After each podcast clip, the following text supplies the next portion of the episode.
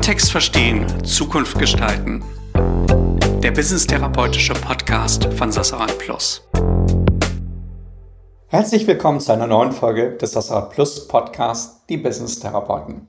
Heute sprechen wir mit Miriam Wohlfahrt. Und Miriam ist eine wirkliche Vorzeigeunternehmerin. Sie hat erst RatePay gegründet und jetzt Banksware. Und mit Miriam sprechen wir über ihre ganz persönlichen Erfahrungen, wie es ist, Unternehmen zu gründen, wie es ist, als junge Unternehmerin so erfolgreich zu sein, aber auch, was es bedeutet, für mehr als 250 Menschen verantwortlich zu sein. Insofern seid gespannt und hört unbedingt rein, was Miriam uns so erzählt. Hallo Miriam, schön, dass du dir heute ein wenig Zeit nimmst, mit uns zu sprechen. Bevor wir gleich inhaltlich einsteigen, magst du uns einmal sagen, wer bist du und was machst du eigentlich? Hallo, ja, schön, dass ich da bin. Schön, dass ihr mich eingeladen habt. Äh, ich bin Miriam. Ähm, ich bin seit vielen Jahren in der Fintech-Industrie unterwegs, seit inzwischen 21 Jahren, habe zwei Fintechs gegründet, äh, interessiere mich aber auch viel für andere Themen, interessiere mich sehr für digitale Bildung und ähm, kümmere mich auch um Startups. Ja, ich lebe in Berlin, äh, bin verheiratet, habe eine Tochter. Was gibt's noch? Ja, das war es soweit. Was machst du denn gerade jobmäßig primär? Äh, Banksware.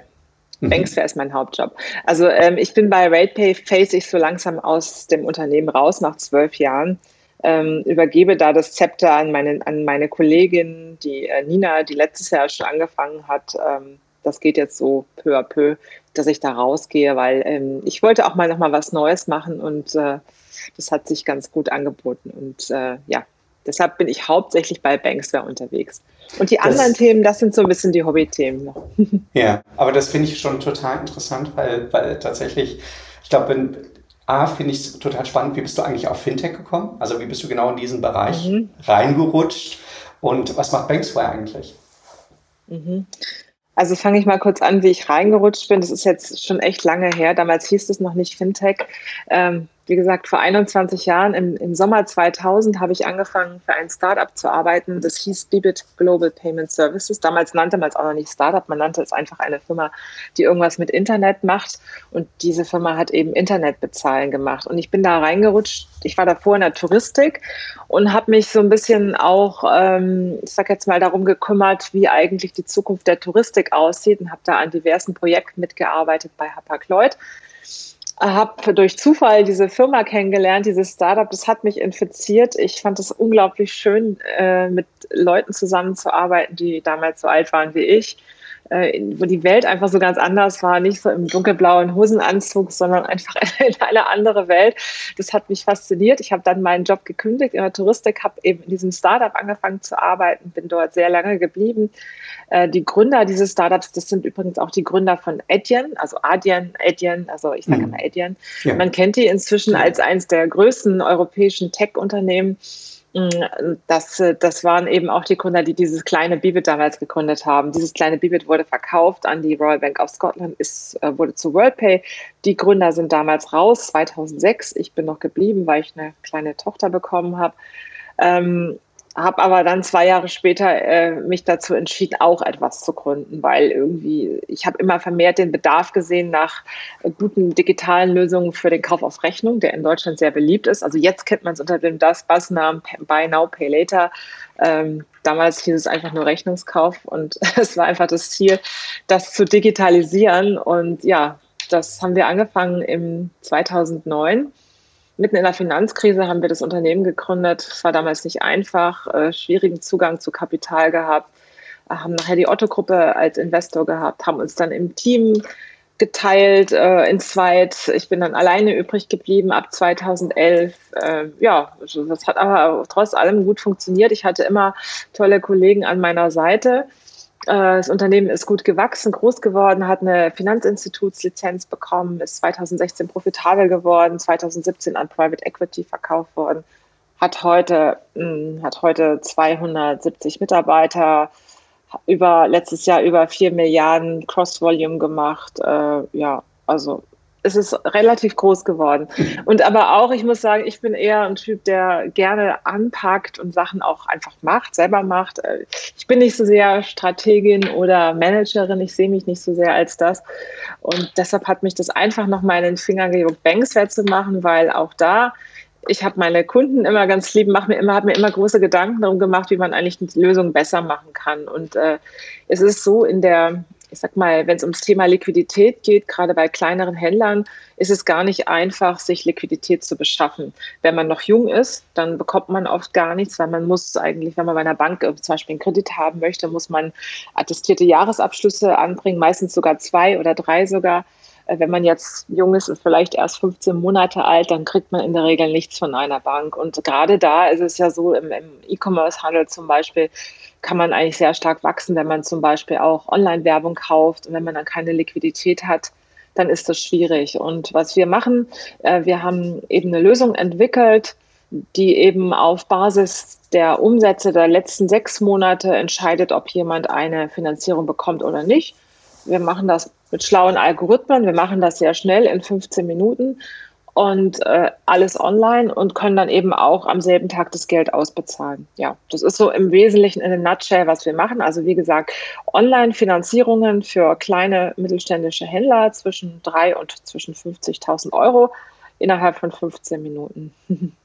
weil, ja, wie gesagt, gegründet deshalb, weil es das nicht gab und ich oft die Nachfrage hatte, liebe Miriam, kannst du nicht mit RatePay irgendwas machen, dass wir auf unseren Marktplätzen die Händler früher ausbezahlen oder denen bessere Liquidität geben? Das konnten wir nicht, weil es einfach zu weit weg war von unserem Kernprodukt. Und dann hat es mich nochmal in den Finger gejuckt zu sagen, so jetzt nochmal. mal schauen. Es ist ein Experiment natürlich, aber es macht unglaublich Spaß. Es ist ganz toll. Es sind jetzt 23 Leute bei Banksware und äh, ich finde es richtig klasse, mal wieder so von vorne nochmal anzufangen. Wow. Das, also ich meine, wenn du es so erzählst, dann eher noch mehr, aber ja sowieso schon auch, du bist ja für viele schon auch einfach echt ein Vorbild, gerade auch ähm, in dieser ganzen Startup-Szene, in der Frauenszene und so weiter und so fort. Was macht das mit dir und ähm, ja, wie, wie, nutzt du denn überhaupt noch Zeit oder die freie Zeit, die es dann neben dem noch gibt, um dich da überhaupt auch zu engagieren? Ähm, ja, gute Frage. also ich habe eigentlich kaum Freizeit. Also wenn ich jetzt mal manchmal so Revue passieren lasse, ist meine Freizeit ist, ist häufig bestimmt durch äh, viel Arbeit. Und bei mir fließt das alles irgendwie so ineinander. Es ist natürlich, meine Familie ist nicht immer so ganz glücklich, äh, aber wir haben uns trotzdem ganz gut arrangiert. Ähm, wann bleibt da Zeit? Ich mache das immer alles irgendwie so, alles zusammen. vieles, vieles hat auch miteinander zu tun. Also wenn ich mich zum Beispiel engagiere für Startup-Teams, ähm, kann ich auch häufig mal mit Kunden darüber sprechen oder äh, in, innerhalb des, ich sage jetzt mal, Startup-Verbandes habe ich auch viel zu tun mit potenziellen Kunden, Partnern und so weiter. Das ist manchmal fließt das alles so ineinander über. Ich weiß gar nicht, ich habe gar nicht so eine richtige Abgrenzung. Ja? Ich kann nicht sagen, so jetzt mache ich das und dann das. Ähm, ich versuche immer, mich sehr stark zu priorisieren. Also was ich gut kann, ist, dass ich ähm, mich manchmal in so eine Art Tunnel begebe, um etwas fertig zu machen. Gerade eben, deshalb war ich auch ein paar Minuten zu spät. Ich musste noch was schreiben, so einen Artikel, und ich hatte eigentlich nur 40 Minuten Zeit und das war echt herausfordernd. Und ich habe dann alles quasi, ich kann dann auch ausblenden und dann einfach fertig machen. Und dann vergesse ich aber auch manchmal ein bisschen die Zeit um mich herum. Aber der Vorteil ist, wenn ich diese in diesem kleinen Tunnel bin, dann, dann werde ich, dann bin ich einfach schnell und kann mich auf die Sache komplett einlassen und bin dann auch nicht abgelenkt. Ja. ja? Ich, entschuldige, ich wollte dich gar nicht unterbrechen, aber ich finde es total spannend, was du sagst mit dem, also dass du ein Macher bist und das auch viel, viel lieber und dass du dann halt auch sowas erzählst, wie das gerade mit dem Tunnelblick, dass du dann halt wirklich ähm, im Grunde genommen in den Tunnel reingehst und dann halt auch die Sachen um dich herum vergisst. Und gleichzeitig war das ja so, dass zumindest jetzt vor Banks, wer ihr mit 270 Leuten ja schon doch irgendwie groß wart ähm, und, mhm. und du ja da wahrscheinlich auch ganz viele Personal- und Führungsthemen hattest. Mhm. Was, was, was mhm. hat das mit dir gemacht und wie bist du damit umgegangen? Also erstmal muss ich sagen, ich habe die nicht alleine gehabt. Wir haben Banks, wir, wir haben RatePay immer als Team geführt. Also jeder hatte so seinen Bereich, ja. Und deshalb habe ich, natürlich haben wir so von der, ich sag mal, wir haben jede Woche in unserer GL-Runde, haben wir natürlich die große Strategie, auch die Kultur und so weiter besprochen. Aber dadurch waren die Teams als solches dann ja nicht ganz so riesig, ja. Und es gab zwischendurch ja auch immer Ebenen dann. Also deshalb hatte ich zum Schluss bei RatePay hatte ich fünf Direct Reports ja, das ging dann, das war noch handelbar. Ähm, ja, Thema Kultur war immer extrem wichtig und die, die ist auch bei RatePay extrem gut gewesen. Ich glaube, wir haben immer ein sehr menschliches Miteinander gehabt. Das war uns allen immer sehr wichtig, dass man offen Feedback gibt, dass man fair zueinander ist, dass man aber auch nie bösartig ist und, und irgendwie so einfach ein gutes Miteinander hat und irgendwie keine Arschlöcher im Unternehmen hat. Ja. Also ich, ich fand das immer sehr, es hat immer sehr viel Spaß gemacht. Wir hatten letztes Jahr auch mal so ein Award gewonnen für, beziehungsweise wir sind ausgezeichnet worden, so als, als Fintech mit der besten Kultur, was ich echt schön mhm. fand. Ja, weil ähm, ich glaube, die Mitarbeiter, es sind auch viele, die schon ganz lange da sind.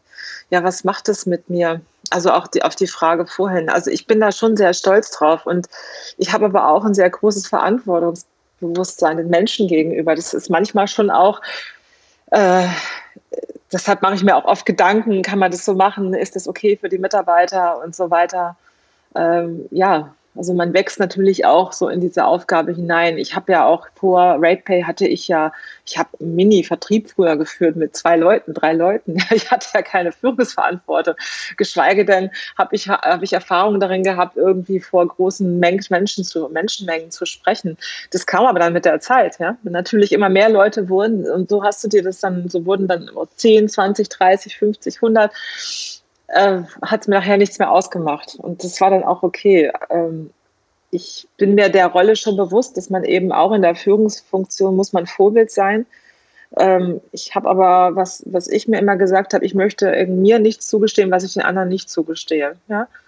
Weil ich das irgendwie unfair finde. Und ich finde es einfach wichtig, dass man da irgendwie auch den Mitarbeitern gegenüber ähm, also dass man denen die gleichen Rechte gibt wie die Rechte, die ich mir rausnehme. Hast du denn eine ganz persönliche Vision? Was willst du irgendwann mal erreichen? ja, was will man irgendwann erreichen? Ich, ich habe mir nie so Gedanken darüber gemacht, will ich jetzt irgendwie ähm, persönlich, was es ist. Vielleicht möchte ich irgendwie das Gefühl haben, dass meine Tochter oder meine Enkel mal sagen, hey, meine Oma, die war eigentlich ganz cool und äh, die hat irgendwie was auf die Beine gestellt und konnte damit vielleicht auch, also das macht mich schon stolz, dass ich Menschen Arbeit geben kann, ja, dass wir was verändert haben, dass wir dazu beigetragen haben, irgendwie so in, ich sag jetzt mal, ein digitaleres Land zu werden. Das finde ich schon irgendwie toll und das macht mich dann irgendwie auch stolz. Also sowas wünsche ich mir vielleicht schon, aber ich kann jetzt nicht sagen, ich äh, wollte schon immer XY sein. Nee, weiß ich nicht. Also ich lebe immer, ich bin kein Mensch, der so immer in der fernen Zukunft lebt. Ja, ich lebe sehr stark im Jetzt und in der, also in der, in der, ich sage jetzt mal Zukunft heißt für mich immer nächstes Jahr, bis nächstes ja. Jahr. Also ich plane nicht langfristig, weil ich das gar nicht richtig weiß, wie das ist. Und auch so, wenn man eben, ich sage jetzt mal, in so einem Technologieunternehmen ist, wie oft man da einfach Dinge ändern muss und sich anpassen muss, wieder in neue Richtungen gehen muss oder merkt, das ist der falsche Weg, umdrehen muss, wenn ich da viel zu lange plane, das geht gar nicht. Ne? Also ich wünsche mir natürlich schon Erfolg zu haben. Das wäre jetzt, wenn ich jetzt sagen würde, nee, wünsche ich mir nicht. Natürlich wünsche ich mir erfolgreich zu sein, aber nicht um jeden Preis ich wünsche mir auch nachhaltig erfolgreich zu sein. Ähm, ich möchte gerne irgendwann mal sagen, ja, es war jetzt ein, irgendwie ein gutes Leben. Das ist natürlich das Schönste. und mir macht meine Arbeit Spaß. Und das finde ich etwas, was ich eben, wo ich sagen kann, das ist, äh, also dafür bin ich echt dankbar. Ich bin jemand, ich, ich arbeite gerne, mir macht es Spaß und es ist auch mein Hobby. Ich finde es großartig. Also es hört sich total, total toll an und ich finde, du hast ja, und das, das zeigt das ja, glaube ich, auch sehr schön, was du, was du bis jetzt so erzählt hast. Du hast ja wahnsinnig viel Impact. Du, du hast Impact auf die Gesellschaft, du hast Impact auf die Wirtschaft, du hast ähm, mit, den, mit den Initiativen, die du jetzt machst, auch sozialen Impact und das ist ja schon sehr, sehr, sehr beeindruckend. Insofern scheint, kommst du diesem Bild ja wahrscheinlich dann auch sehr, sehr nahe. Wir haben nachdem wir kurz bevor den oder kurz nachdem wir den Podcast gelauncht haben, kam ja natürlich die Pandemie und, ähm, und deswegen interessiert es uns natürlich immer total, was macht das eigentlich mit den einzelnen Menschen, mit denen wir sprechen? Also was hat sich durch Corona verändert und ähm, was, wie gehst du jetzt damit so um? Ja, also also bei mir, ich muss sagen, so viel hat sich eigentlich nicht verändert. Also klar, natürlich die Zeit im Homeoffice, die lange Zeit, das hat mich schon genervt. Äh, ich war zwischenzeitlich auch immer an so einem Punkt, wo ich dachte, so jetzt muss ich raus. Und dann konnte man zwischendurch mal wieder so ein kleines bisschen reisen. Ich war jetzt im Sommer, habe ein Haus gemietet, auch in Spanien und von da gearbeitet. Ich brauche das so von der, ich sage jetzt mal, von dem Ortswechsel her. Das brauche ich schon manchmal. Ja, ich, ich liebe das Meer und ich bin sehr gern am Wasser. Und das äh, wiederum hat für mich was Positives gebracht jetzt auch durch Corona. Es ist also nicht nur alles schlimm, weil ich äh, so diese Art der Arbeit, dieses Remote-Arbeiten, das ist jetzt viel mehr respektiert und das ist okay. Also das finde ich großartig. Deshalb hat es also für mich nicht nur blöde Sachen gebracht. Ja, klar, also was doof war in diesem Jahr, ich habe meine Familie fast nicht gesehen am Anfang, also meine Eltern in Süddeutschland, bevor, also bevor wir da nicht geimpft waren und so weiter. Das fand ich schon alles, das fand ich sehr schwierig, aber eigentlich sind wir ganz gut durch die Krise gekommen. Jetzt muss ich auch immer sagen, ich habe da, denke ich dann auch immer, ich war dann auch in einer Luxusposition, dass ich in einem, in einem Job war oder bin, der in der Branche ist, die am Wachsen ist und durch Corona sogar noch stärker gewachsen ist. Denke dann immer, das ist dann, und ich habe eine Tochter, die ist, die ist 16, also auch kein Kleinkind mehr. Also wir hatten nicht so viele dieser ganz schlimmen Probleme, die viele andere hatten. Deshalb bin ich irgendwo dankbar, dass wir da so gut durch die Krise durchgekommen sind, ja. Und ähm, ja, also gut, wie hat es einen verändert? Ich, man ist natürlich, ist schon komisch, wenn man jetzt plötzlich wieder auf mehrere Leute trifft. Ja, man hat so ein bisschen Berührungsängste. Mhm. Aber ich muss sagen, jetzt so in den letzten Wochen, wo es jetzt eben auch mal möglich war, wieder essen zu gehen, auch Leute zu treffen, ich habe das total genossen, weil ich bin schon ein sehr sozialer Mensch. Und ich mache das sehr gern. Ich bin gern unter Menschen. Äh, ich bin wieder richtig aufgeblüht. Aber mir geht's gut. Also von dem her, ähm, ich, hab, äh, ich hatte kein, keine starke depressive Verstimmung. Es gab so sicher mal Tage, aber, aber alles okay. Aber ich finde, mir geht's gut ist ja ein wunderbares Schlusswort. Wir danken dir total. Ich finde es, ich fand dich vom ersten Tag an, als wir uns getroffen haben, fand ich das beeindruckend, was du machst. Und ehrlicherweise selbst in diesem kurzen Gespräch, in diesem Podcast, ähm, das nochmal alles so quasi komprimiert zu hören, ist echt beeindruckend. Deswegen vielen, vielen Dank, dass du mit uns gesprochen hast. Dankeschön, ja, hat mir Spaß gemacht. Danke. Tschüss.